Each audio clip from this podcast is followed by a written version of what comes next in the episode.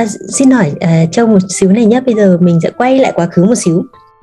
À, mình Đã. có vâng. biết là trong uh, trước kia thì bạn đã có nhiều cơ hội đi nước ngoài theo các chương trình giao lưu quốc tế. Ví dụ như là năm 2013 thì bạn trở thành uh, thành viên của hội đồng lãnh đạo trẻ uh, Global Shaper thuộc diễn đàn kinh tế thế giới. Năm 2014 thì bạn được là đại biểu Việt Nam dưới 30 tuổi đầu tiên được mời tham dự cuộc họp thường niên của diễn đàn kinh tế thế giới tại Davos, Thụy Sĩ. Năm 2016 thì bạn giành được học bổng về kỹ năng lãnh đạo tại IAST Um, vậy thì với bảng thành tích nên rất là dài như thế này. Bạn có thể kể một sự kiện thôi một trong số những sự kiện trên rằng bạn đã chuẩn bị như thế nào để được chọn là nhân vật tham dự những sự kiện đó?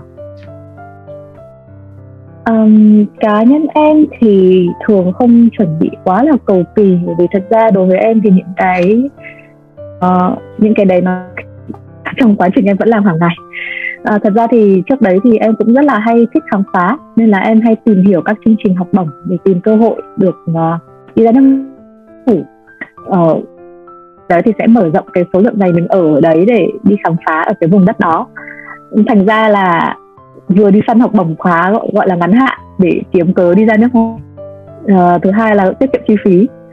Thế thì thường cái việc đầu tiên chuẩn bị thì đương nhiên là ngôn ngữ rồi thấy là ngoại ngữ là một cái mà người Việt Nam vẫn đang ờ, đang phải đầu tư xây dựng nhiều. Nhưng mà cũng đấy cũng bình thường thôi. Việt Nam mới bắt đầu nói tiếng Anh năm 1995 chưa đến 30 năm nói tiếng Anh. Trong khi Trung Singapore 50 năm nói tiếng Anh thì vẫn có những cái cộng đồng mà đến bây giờ người ta không nói được tiếng Anh. À, thì cái việc đầu tiên đầu tư chính là ngoại ngữ. À, việc thứ hai thì đấy là cái nó giống như là khi mà mình đọc một cái học bổng đó thì mình xác định rõ được mục tiêu của mình là cái gì mình muốn đạt được điều gì Ờ, và mình cần thể hiện cái gì để được ừ, cái học bổng đó. Ừ, thật ra thì riêng với cái của Davos và Global Shaper thì nó lại không liên quan lắm. Global Shaper nó là một cái mà dành cho những cái người trẻ dưới 30 tuổi uh, có tính tự chủ. Cái từ tự chủ là em học hỏi từ họ nghĩa là họ đòi hỏi những cái cá nhân có tính ownership có sự đóng góp cho cộng đồng. Thế thì những cái thời điểm đấy là em đã thấy ở người nước ngoài họ có một cái tư duy khá là mạnh mẽ về những cái sự ảnh hưởng của một cá nhân, của một tổ chức với cái cộng đồng xung quanh. Anh mang lại được cái gì ngoài cái chuyện có lợi cho bản thân? Thì thông thường khi mà mình, những bản chất công việc của em thường nó đã hơi hơi hướng như vậy rồi thì nó là một cái lợi thế này sau khi mà em được vào global shipper thì trong cái cộng đồng đấy thì nó mới có cái cơ hội là được đi đến Davos. Còn cái học bổng ở bên Nhật thì hồi đấy là em có được giới thiệu nghĩa là trong quá trình mà mình làm những cái dự án về có ý nghĩa và thực ra dự án làm đủ tốt, thì tự nhiên là sẽ có những cái mạnh thường quân người ta rất là muốn hỗ trợ, thì người ta sẽ đến người ta chia sẻ và họ giới thiệu cho em cơ hội thì em đăng ký thôi. Và cái chương trình IAS thì cũng rất là may là họ lại hướng về văn hóa bản địa, bởi vì nó có một cái chương trình riêng về OVOP một làng, một một làng, một sản phẩm. Và họ hướng rất là mạnh về tính địa phương, nghĩa là những cái hiểu về cuộc sống chính nơi mình sinh ra, mình lớn lên có nội có nội lực gì uh, thay vì việc là anh bỏ phố về uh, bỏ làng ra phố thì họ rất là rất là có nhiều mô hình để thu hút nhân sự quay trở lại xây dựng quê hương hoặc là đóng góp sau khi một quá trình mình đi ở các nơi mình thu thập được thông tin có góc nhìn rồi mình về mình quay lại cái nơi mình hỗ trợ cái nơi mình làm. Thì cái chương trình đấy lại rất là hợp với em. Đấy là khi mà đưa ra những cái mô hình và những cái ý kiến thì lúc đó thì mình cũng dễ được đi hơn.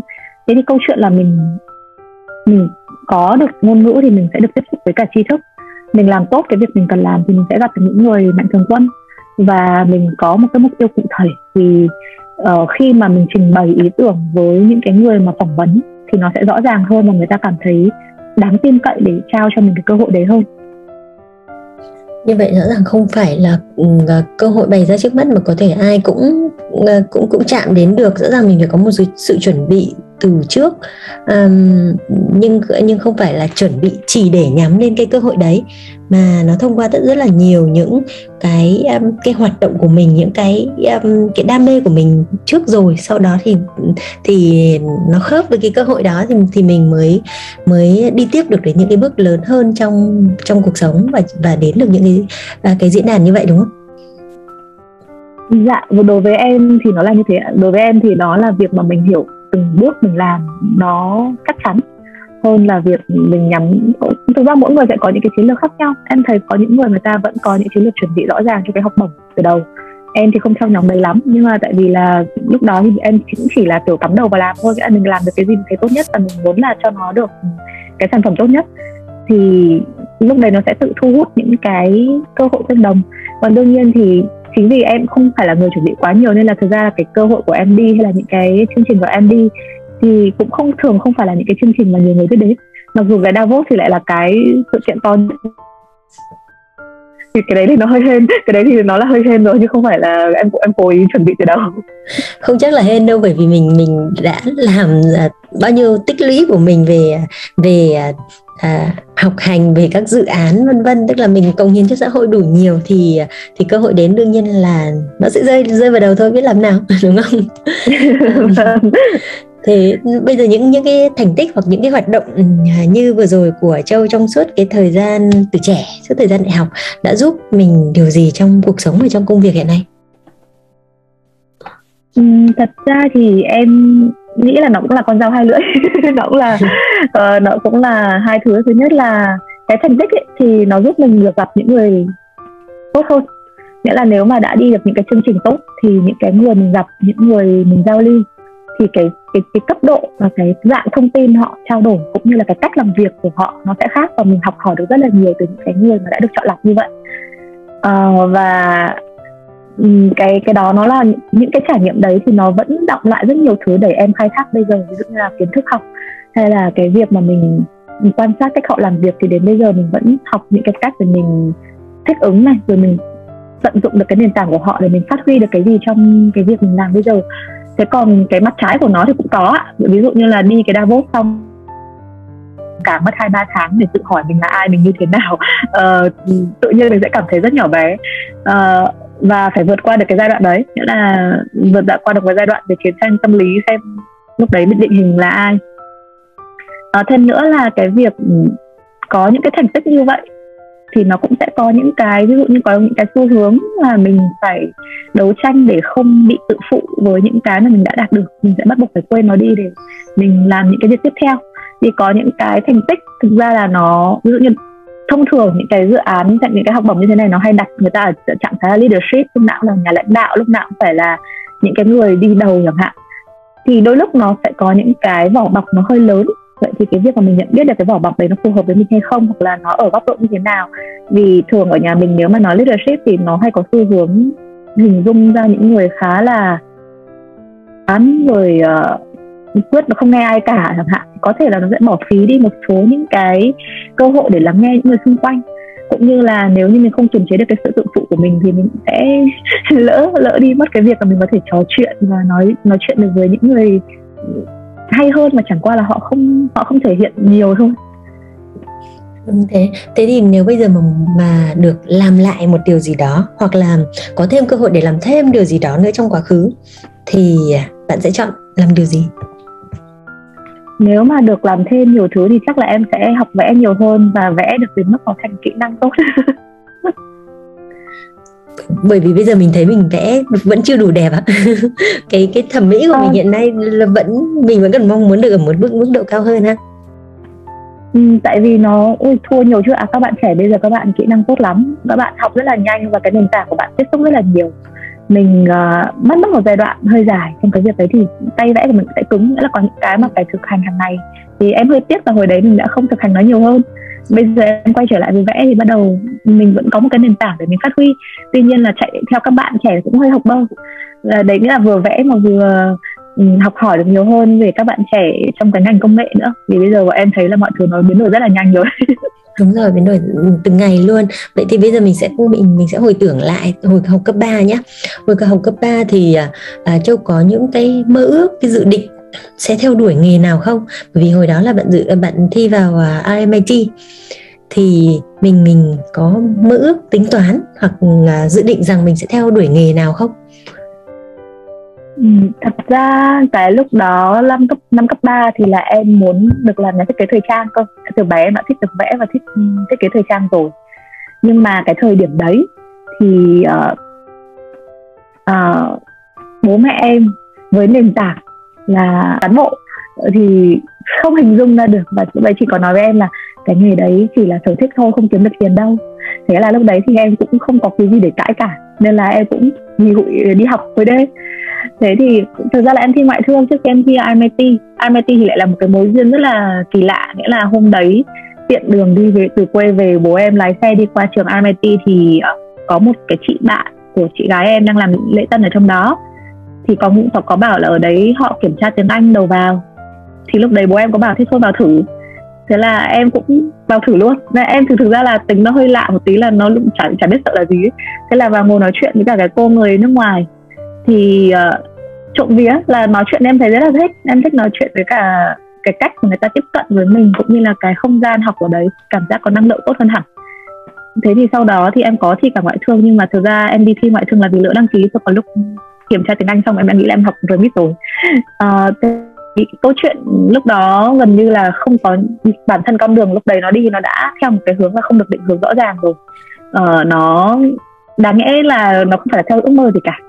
Bởi vì lúc đó nó không rõ ràng về mặt cơ hội kinh tế nó rất là khác bây giờ. Thế thì tuy nhiên em cũng không thấy điều đấy có vấn đề lắm bởi vì có cái tốt đấy là họ cho mình một cái cơ hội để trải nghiệm ở một cái ngành nghề mới một cái cách tư duy mới một cái tư duy cách khác. Và sau này khi mà em dùng cái tư duy đấy để làm việc về mặt sáng tạo thì nó vẫn có những cái hỗ trợ qua lại. Thực ra mỗi ngành nó sẽ có một cái cách nào giống nhau. Thì việc mà mình được trải nghiệm qua nhiều môi trường học qua nhiều cái uh, cái cái nền tảng khác nhau thì nó cũng chỉ là điểm khởi đầu và cái nền tảng của mình thôi. Còn mình khai thác nó như thế nào thì mình sẽ phải tự tìm hiểu. Đúng rồi, tất cả những điều mình đã trải qua thì đương nhiên là quý giá và không có trải nghiệm nào là là phí phạm cả. À, nhưng quanh đi quẩn, quẩn lại rồi cuối cùng mình cũng lại theo ngành nghệ thuật, cái ngành mà mình đã đắm đuối từ hồi lớp 1 đến lớp 8 đúng không? thế, dạ. thế còn à, nếu theo như Châu thì với các bạn nhỏ khoảng cấp 2 cấp 3 đi, những bạn mà có dấu hiệu mà mà mà yêu thích uh, nghệ thuật hoặc yêu thích những cái um, uh, làm làm quản trị làm về văn hóa giống như châu ấy thì uh, uh, có những dấu hiệu nào cha mẹ có thể nhận ra để hướng cho con mình đi theo theo nghề đó? Um, cá nhân em làm việc với trẻ em nhá thì khả năng hội họa và thẩm mỹ có từ bé đấy chẳng qua là ừ. trong quá trình học thì không được tiếp xúc và uh, cho nên là bị thu chột chứ còn thực ra trẻ con đứa nào cũng có khả năng vẽ. Vẽ là ngôn ngữ đầu tiên để các bạn ý mô tả xung quanh à, có một cái nghiên cứu của Jean Piaget thì thông thường trẻ con dưới 5 tuổi thì sẽ vẽ rất là giống nhau. Trên 5 tuổi thì bắt đầu có trong bức tranh sẽ có xuất hiện những yếu tố xã hội để biết bạn ấy là ai. Ví dụ như là da phân biệt qua màu da người qua màu cờ hoặc là qua các bố trí nhà cửa nào. thế thì thực ra ấy, cái sáng tạo nó vốn không phải là một kỹ năng. Nó là một cái rất là con người nó là bản năng của loài người. Não trái não phải có đều có hết. Và cái sáng tạo thì nó không chỉ thể hiện ở nghệ thuật nó còn có cả ngôn ngữ nó còn có cả cách khám phá. Thật ra thì em rất là thích nhìn trẻ con phá đổ, vì nhìn cách nó phá đổ ấy, thì sẽ biết là nó có thiên hướng gì. Ví dụ như là em có một cô cháu và bạn ấy lật tung lật ngược tất cả mọi thứ lên lật bàn lật ghế lên nhưng sau đấy bạn ấy sẽ lắp cái thành hình một cái nhà hoặc là một cái tổ để trốn chẳng hạn.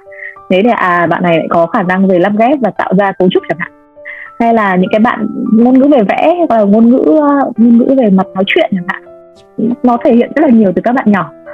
Thật ra là cái giáo dục hiện nay đang không đang không mở rộng không gian đó lắm. Không gian sáng tạo để các bạn thể hiện nhiều hơn, bởi vì cái sáng tạo thì lại cái rất cá nhân. Thường thì em thấy cấp 1 từ mẫu giáo đến cấp 1 thì các bạn vẫn có không gian đó, nhưng từ cấp 2 cho đến cấp 3 trở đi là không có một cái gì cả. Đi học thêm và đi học ở chương trình ở trường là đã hết thứ thời gian rồi. Bản thân các bạn cấp 2 cấp 3 khi mà đến vẽ với bọn em thì nó không vui nữa bởi vì nó mệt quá rồi nó không còn cái cảm xúc gì nữa. Em đã bạn à, cậu bé đấy 12 tuổi bạn ấy đến khoe với em. Bạn ấy vẽ đại dương với rất nhiều loài cá từ từ trên bề mặt cho đến xuống dưới dưới đáy biển. Bạn ấy thuộc lòng từng con cá một. Nhưng mà đến năm uh, cấp 3 học unit phản hoi nhưng khi mà hỏi đến là chỉ còn nhớ đến assignment thôi không còn nhớ gì về sáng tạo nữa. Thì có một cái quyển sách của um, à, ngài Ken Robinson của Anh á, thì bác ấy là một cái nhà nghiên cứu về giáo dục sáng tạo. Thì bản thân ông nói là hiện nay cái ngành giáo dục đang rất chết sáng tạo bằng cách là uh, không tạo không gian cho các bạn ấy trải nghiệm thường xuyên. Thế thì hiện nay thì em nghĩ là với bố mẹ mà bây giờ work from home được ở nhà với các con nhiều hơn ấy, thì có nhiều cơ hội tiếp xúc hơn. Uh, nếu mà để gọi là sáng tạo thì cũng không cần thiết phải can thiệp quá nhiều gần như là chỉ để các bạn ấy quan sát và trải nghiệm những cái thứ khác nhau và đưa ra các giới hạn cho các bạn ý thôi. Những cái gì mà nó không uh, tránh chết người thì là các bạn ấy mà thích rửa bát cho rửa bát phải hướng dẫn để bạn không làm vỡ. Hay là thích nặn bánh cho nặn bánh. Không cần phải làm đẹp chỉ cần là bạn được sờ vào cái vật liệu đấy và biết cách ừ, làm thành hình một cái gì đấy. Làm lâu thì tự nó sẽ đẹp chứ không nhất thiết là lần đầu tiên làm các bạn phải làm đẹp ngay. Uh, trải nghiệm về mặt um, văn hóa sáng tạo thì nó hoàn toàn ngay trong đời sống con cái sẽ nhìn theo bố mẹ. Ví dụ như bọn em khi tổ chức thư viện thì rất nhiều bố mẹ đưa con đến và bảo con đọc sách. Nhưng sau đấy thì bố mẹ ngồi xuống và giơ điện thoại. À con cái người ta nhìn theo thì tự nhiên các bạn sẽ lại thấy đọc sách không còn thú vị nữa. Bởi vì thực ra các hoạt động đấy nó đều liên quan giữa con người với con người với nhau hết. Đến bây giờ khi mà giãn cách dịch thì bây giờ các mọi người vẫn hay nói là bố mẹ vẫn phải nghĩ ra các hoạt động sáng tạo cho con để cùng chơi ấy. thì đấy, thực ra đấy chính là cái cái quá trình trải nghiệm để các bạn hình thành cái tư duy sau này thôi không nhất thiết là phải theo công thức nào cả. Ờ, cái chuyện mà để nhận biết được con mình điểm mạnh như thế nào thì không có gì khác mà được quan sát và đủ bao dung cho các bạn ấy để để hiểu xem bạn ấy đang tư duy theo cách nào. Thì em nghĩ là đó thì nó một trong cái quá trình mà quan sát trong cái vấn đề hiểu về sáng tạo. Châu đang nói đến một cái thực tế hiện nay ở Việt Nam nói rất là đúng luôn. Đấy là các bạn trẻ con mà dưới dưới 6 tuổi là vẫn còn được tự do um, sáng tạo nghệ thuật nghịch ngợm màu vẽ rồi các môn nghệ thuật khác. Nhưng từ khi các bạn bắt đầu đi đến trường là các bạn bị giới hạn thời gian các bạn không được tham gia những cái hoạt động nghệ thuật đấy nữa. Rồi dần dần đến cấp 2, cấp 3 thì gần như là chấm dứt hẳn không có cơ hội nữa. Thế thì um, làm thế nào để cân bằng hai điều đó nhỉ? Giữa một bên là mình vẫn phải học hành để phục vụ cho những cái mục đích um, thi cử và phát triển sự nghiệp. Nhưng một bên thì vẫn duy trì được cái sự um, đam mê với với nghệ thuật. Bởi vì nếu nghệ thuật mình không dùng để theo đuổi như một nghề nghiệp thì nó sẽ giữ cho tâm hồn mình rất là uh, tươi đẹp và và nó um, nó nó nó giúp phát triển tâm hồn rất là tốt. Vậy thì à, châu có gợi ý nào cho cái sự cân bằng này không? Um, thật ra thì uh, đến bây giờ là đang có những cái mô hình giáo dục đang cố gắng kết hợp ừ, hai bên rồi. Hoặc là như việc mà bọn em cố gắng tạo ra những cái bộ trải nghiệm cũng là muốn là đưa cái yếu tố sáng tạo đấy dần dần trong trải nghiệm về giáo dục sáng tạo. Thế thì cái việc mà để cân bằng nhá thì thật ra cũng phải tính từ góc độ là cái kỳ vọng của phụ huynh với trẻ em và cái kỳ vọng của nền giáo dục. Uh, đang muốn tạo ra những người như thế nào? Nhưng mà rõ ràng là cái sáng tạo là một cái rất là quan trọng và nên được đầu tư từ đầu. Ví dụ như Singapore 50 năm trước thì ông uh, Lý Long Tưởng uh, ông 50 năm trước khi mà Singapore thì ông có nói một câu là tất cả mọi thứ ở Singapore là nhân tạo. Ông nói luôn là man made uh, ờ, cho nên là từ 50 năm trước thì Singapore đã phải xây dựng những khóa học về thiết kế và đưa vào đưa vào uh, trong chương trình phổ thông. Vì do là tất cả mọi thứ rồi sẽ do là người thiết kế ra. Và để có được cái thành tích đấy thì các bạn phải được trải nghiệm và phải được vận dụng phải được tiếp xúc đủ để sau này mới thành kỹ năng được. Chứ không phải là ngày hôm trước học ngày hôm sau thiết kế được luôn. Cái ờ, những cái mô hình mà để kết hợp mà em thấy tham khảo từ Singapore hay ở một số nước em đã đi thì ví dụ như là ở ở uh, Thụy Điển à ở Thụy Sĩ thì hệ thống bảo tàng được phát triển rất tốt và cái hoạt động bảo tàng là một trong những cái nền tảng trải nghiệm cho các bạn. Bởi vì đấy là cái nơi mà truyền bá lại được những cái kiến thức từ ngày xưa đến bây giờ.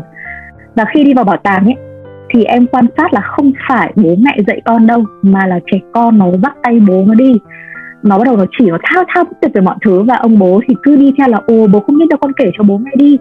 Và cái việc đấy làm cho đứa trẻ rất là thích và thế là trời ơi em đứng cạnh nghe nó giảng thôi mà em cũng thấy thích. À, và cái ờ, những cái nhu cầu về những cái nhu cầu đó nó được đưa vào cái hàng ngày được thành một cái môn mà nó nằm trong đời sống luôn hàng ngày đều phải luyện tập. Thì như ở Nhật Bản thì các bạn ấy thành lập những cái câu lạc bộ ở các trường cấp 2, cấp 3 của Nhật Bản người ta sẽ có những câu lạc bộ của sinh viên sinh viên tự tổ chức sinh viên tự đến với nhau qua những cái hoạt động uh, chung chia chia sẻ chung sở thích. Họ phải tự học cách vận hành cái câu lạc bộ đấy qua cái đấy thì bạn ấy hình thành kỹ năng quản trị quản lý. Uh, và với người Nhật ấy, thì chỉ có 20% dân số là phải đi học đại học thôi bởi vì thực ra đối với họ học đại học ấy thực ra là đi theo ngành nghiên cứu còn học cấp 3 xong ấy, là đã phải có định hướng để đi làm rồi đã là lao động phổ thông rồi. Họ có lao động từ các cấp bậc từ các công việc chân tay cho đến trí óc chứ không chỉ chỉ muốn là ừ, học làm việc trí óc như người Việt Nam hiện nay. Thì cái phân bổ về mặt dân số cũng như là cái kỳ vọng để tạo ra được cái nhân lực như thế nào tận dụng tối ưu được cái nhân lực đấy như thế nào thì nó là một cái chính rất là lớn thì cái này em không ý kiến được. Nhưng ví dụ như trường Maya hay là trường đồi hiện nay là những cái trường mà em đang thấy cố gắng cân bằng hai bên vừa học ở trường phổ thông và vừa cho các bạn ấy trải nghiệm là cuộc sống thiên nhiên. Uh, hoặc là như bạn em thì có mở một cái trường Me Farm là cái trường uh, kết hợp giữa nông nghiệp thuận tự nhiên với giáo dục chẳng hạn. Thì mỗi trường sẽ có một cái triết lý riêng và nếu như phù hợp với đứa trẻ thì đứa trẻ sẽ được nuôi dưỡng trong môi trường rất là tốt. Thế thì cũng có thể thấy là mọi người bắt đầu nhìn thấy là câu chuyện nó phải thay đổi từ tư duy giáo dục rồi. Và nó cũng sẽ phải nằm ở góc độ là bố mẹ đang kỳ vọng gì ở con bố mẹ kỳ vọng con thành công hay là mong con hạnh phúc hay là mong con phát huy được hết khả năng? Và cái định nghĩa của thành công của mỗi người sẽ như thế nào? Liệu có phải lúc nào cũng là kiếm thật nhiều tiền uh, làm công ty to hay không? Hay đấy là một cái người mà có thể có một cái tư duy rõ ràng rành mạch uh, làm được cái việc mà mình mạnh nhất? Uh, thậm chí đó thì nó cái cái đấy là cái em nghĩ là nó phải đi từ cái khá là lớn một cái một cái nền tảng khá là lớn mà không bắt buộc là phải qua các trải nghiệm chứ cũng không thể bảo là ai dạy ai được thế còn hiện nay thì uh, như cô bạn em ở Canada thì mở ra rất nhiều các cái lớp học ảo để giao lưu giữa các nhóm học sinh sinh viên của nước ngoài với cả Việt Nam chẳng hạn. Thì họ bắt đầu đang sử dụng các cách dạy khác nhau. Ví dụ như ngày xưa với Việt Nam thì đương tương đối là học thụ động nghĩa là cô giáo dạy cô giáo giảng sẽ học sinh nghe hoặc là có trao đổi qua lại với nhau về mặt gọi là uh, biện luận. Nhưng mà ở Canada hiện nay thì bắt đầu họ có những cái về peer to peer learning nghĩa là học của nhau học lẫn của nhau. Học uh, và cái việc đó thì khi mà trong một cái lớp học thì giáo viên và học sinh chỉ là những người tham gia chung vào việc tạo ra một quỹ tri thức chung của lớp đấy thôi chứ không đơn giản chứ không phải là thầy nói gì học sinh cũng nghe. Bản thân thầy giáo cũng sẽ xác định là một học sinh tham gia vào và học với các bạn trẻ được những cái gì. Và các bạn trẻ thì đương nhiên là được học từ thầy rồi bởi vì thầy là người dẫn dắt thầy có kinh nghiệm hơn tuy nhiên thì các bạn cũng có không gian để được nêu ra ý kiến và được đóng góp trong tri thức chung của cái lớp đấy. Thì cũng là những cái mô hình mà cũng đang mới. À, những cái về giáo dục của trung trường phải 10 20 năm sau mới biết được cái kết quả là như thế nào. À, ví dụ như với Việt Nam mình thì sau 10 20 năm từ năm 9 ờ, mấy đến giờ thì cái thế hệ các bạn gọi là gì nhỉ? Uh, sáng tạo bắt đầu hình thành được nhiều hơn từ cái lúc mà internet xuất hiện. Nghĩa là ngoài học phổ thông ở trường thì các bạn ấy lại tận dụng được cái internet để tiếp xúc được với nhiều thông tin hơn nhiều kiến thức hơn kỹ năng cũng có công cụ cũng có. Chỉ có là nền tảng nó hơi thiếu thôi. Thì sẽ cần những cái thêm những cái hoạt động đó trong giáo dục. Ví dụ như ở Thái ạ, thì à, họ có địa phương học cái môn địa phương học là môn rất hay. Học từ nơi chính nơi bạn ra nơi cái tổ dân phố bạn đang hoạt động có những ai cấu trúc nó như thế nào. Nếu bạn là một công dân hoạt động trong cái tổ đấy bạn sẽ đóng góp những, những cái gì? Thì thật ra nó bắt đầu từ những thứ rất nhỏ và rất là thiết thực trong cuộc sống nhưng mà đúng nay em cảm thấy là ở Việt Nam mình hơi thiếu cái đấy thật. rồi những thứ này hiện nay đang à, đang hơi thiếu và chắc sẽ không thể um, thực hiện được nếu chỉ, chỉ có một tổ chức như của châu hoặc là một trường hoặc là chỉ có cha mẹ. Rõ ràng là cả xã hội cần phải nhìn thấy rằng tạo cái cái điều kiện và cái môi trường cho tụi trẻ con nó được tiếp xúc với um, đa dạng cuộc sống từ nhiều góc cạnh thì nó mới có thể trở thành một con người hài hòa được uh, tổng hợp của nhiều yếu tố dạ vâng. Vậy nó thậm chí nó liên quan cả đến kiến trúc và quy hoạch đô thị chị ạ. Nhưng mà thì uh, mỗi lần một bước thôi. Với bọn ừ. em nếu như mình, mình bây giờ mình bọn em chỉ làm được một một mảnh nhỏ nhỏ thôi đúng, đúng không? Rồi. chính xác chính xác. Thật ra thì bọn em cũng xác định là nếu như mình không làm thì cũng chưa có ai bắt đầu làm. Thì trời không biết trời bao giờ thì bọn em vẫn làm thôi. À, còn lúc đấy thì đương nhiên là rất là mong muốn là kết hợp với mọi người. Thậm chí là với ví dụ như là với life center này rõ ràng là mọi người là những người phụ huynh rất quan tâm đến chất lượng giáo dục và những cái cho con mình thì mới quan tâm đến những chủ đề như thế này. Thì bọn em cũng thường kỳ vọng là có thể kết nối dần nhiều hơn với các bạn thiết kế, bắt đầu giảm bớt cái khoảng cách ở giữa các nhóm này với nhau. Ví dụ như là các nhóm thiết kế thường thiên về cái mạnh cá tính bản thân chẳng hạn, và các bạn ấy sẽ va chạm rất nhiều với chính bố mẹ. Bố mẹ thì thường sẽ không hiểu là con đang làm gì chẳng hạn. Thì nếu như có những cái buổi nói chuyện để dần dần mọi người hiểu nhau hơn, có chung một cái ngôn ngữ, nhìn nhau đa chiều hơn chẳng hạn thì sẽ thấy là à thật ra là nếu mình bắt tay được với nhau mà ngồi xuống học lại được với nhau mỗi người một cái góp phần thì có lẽ là nó sẽ tốt hơn. À, thì cái đấy là cái mà bọn em rất là mong muốn mà nếu như có thể kết hợp được trong các hoạt động kể cả về giáo dục hay là trong những trải nghiệm chẳng hạn thì nó sẽ góp phần cho các bạn các bạn trẻ được cái góc nhìn nhiều hơn. Và thậm chí với chính bố mẹ thực ra là bố mẹ bây giờ cũng sẽ cần cũng cũng sẽ nhìn nhận lại những cái ý kiến của các bạn trẻ nhiều hơn. Nó đơn giản từ việc nếu như bạn ấy vẽ con sư tử là màu tím ấy, thì cũng không nên mắng bạn ấy bởi vì có thể là nó chỉ là hiệu ứng thị giác không không nhất thiết con sư tử phải là màu vàng cho nó đúng chẳng hạn. Rất là thú vị. À, bây giờ chúng ta sẽ đến một câu hỏi cuối cùng nữa nhé rằng à, giả sử như một bạn trẻ nhìn vào Huyền Châu và nghĩ và nghĩ rằng ôi mình ngưỡng mộ chị quá mình rất muốn đi theo cái con đường của chị. Thì mình phát triển sự nghiệp giống như vậy. Thế thì ừ, à, Châu sẽ đưa ra cái lời khuyên lời tư vấn cho bạn ý như thế nào? À, cần phải chuẩn bị những bước gì hoặc là cần phải học những cái gì để um, để có được một cái sự nghiệp giống như mình tương tự như mình trong cái lĩnh vực của mình? Um, dạ. Thật ra thì em vẫn bảo là các bạn trẻ là nên rơi vào bẫy thần tượng hóa. Nhưng mà thông thường ạ thường là các bạn nếu như có cảm hứng về cái ngành này thì em vẫn khuyên đầu tiên cái việc bạn ấy nên chuẩn bị đấy là có ngoại ngữ đối với em thì cái ngoại ngữ nó không chỉ là cái ngôn ngữ để mình có công an việc làm.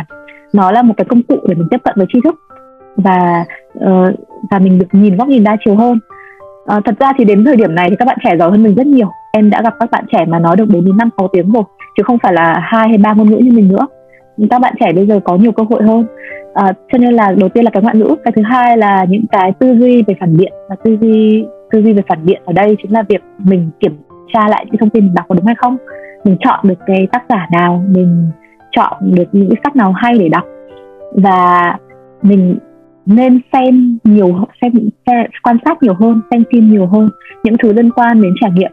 Tuy nhiên thì kể cả khi mà cho gì nhạc gì thì cũng phải có một cái tư duy phản biện. Thực ra em không em không hạn chế các bạn xem cái gì các bạn có thể chuyện tranh phim ảnh những cái thứ rất nhảm nhí. Nhưng một khi đã có tư duy phản biện thì bản thân mình sẽ dần dần chọn lọc được là mình hơn nào uh, và mình thích cái gì? Còn thực ra não người đôi lúc cần giải trí các bạn có đọc ngôn tình vớ vẩn cũng chẳng sao bởi vì lúc đấy não chỉ đơn giản là cần cái thứ gì đấy để nhẹ nhàng cho qua chứ không nhất thiết phải lúc nào phải nghiêm túc quá. À, thế là có ngôn ngữ này có tư duy phản biện này. À, có việc mà mình trải nghiệm nhiều hơn. Trải nghiệm ở đây có thể là đi này tiếp xúc này làm hoạt động xã hội này xem phim này và lắng nghe quan sát. Thì thực ra mọi người chắc bây giờ cũng nói nhiều nghĩa là cái việc mà mình chậm lại và mình có thể hiểu được rõ mọi thứ xung quanh hơn. Bởi vì những cái liên quan đến văn hóa nghệ thuật hay sáng tạo thì thường hoàn toàn nó đều từ ra từ cuộc sống. Và cái cuộc sống của mình có điểm gì khác lạ thì nó lại đều là ở những thứ rất nhỏ, chứ không phải là những thứ to và vĩ đại. Những cái nhỏ, những cái khác biệt nhỏ đôi lúc nó mới lại làm ra những cái sự khác biệt lớn. Chứ còn nếu mà cái khác biệt đấy mà to quá, chắc là cũng nhiều người giống mình ấy thì họ cũng sẽ làm được cái như thế thôi rất là thú vị cảm ơn Huyền Châu đã đến với buổi phỏng vấn của Life Mentor ngày hôm nay chúc cho bạn thật nhiều sức khỏe và chúc cho các dự án của bạn à, ngày một thành công Dạ vâng ạ, em rất cảm ơn chị Mai cũng như là Life Mentor em rất là mong là Life Mentor triển rộng rãi bền vững và có được thêm nhiều nhân tài trong uh, trong suốt quá trình hoạt động của mình ạ. Xin cảm ơn, cảm ơn rất nhiều.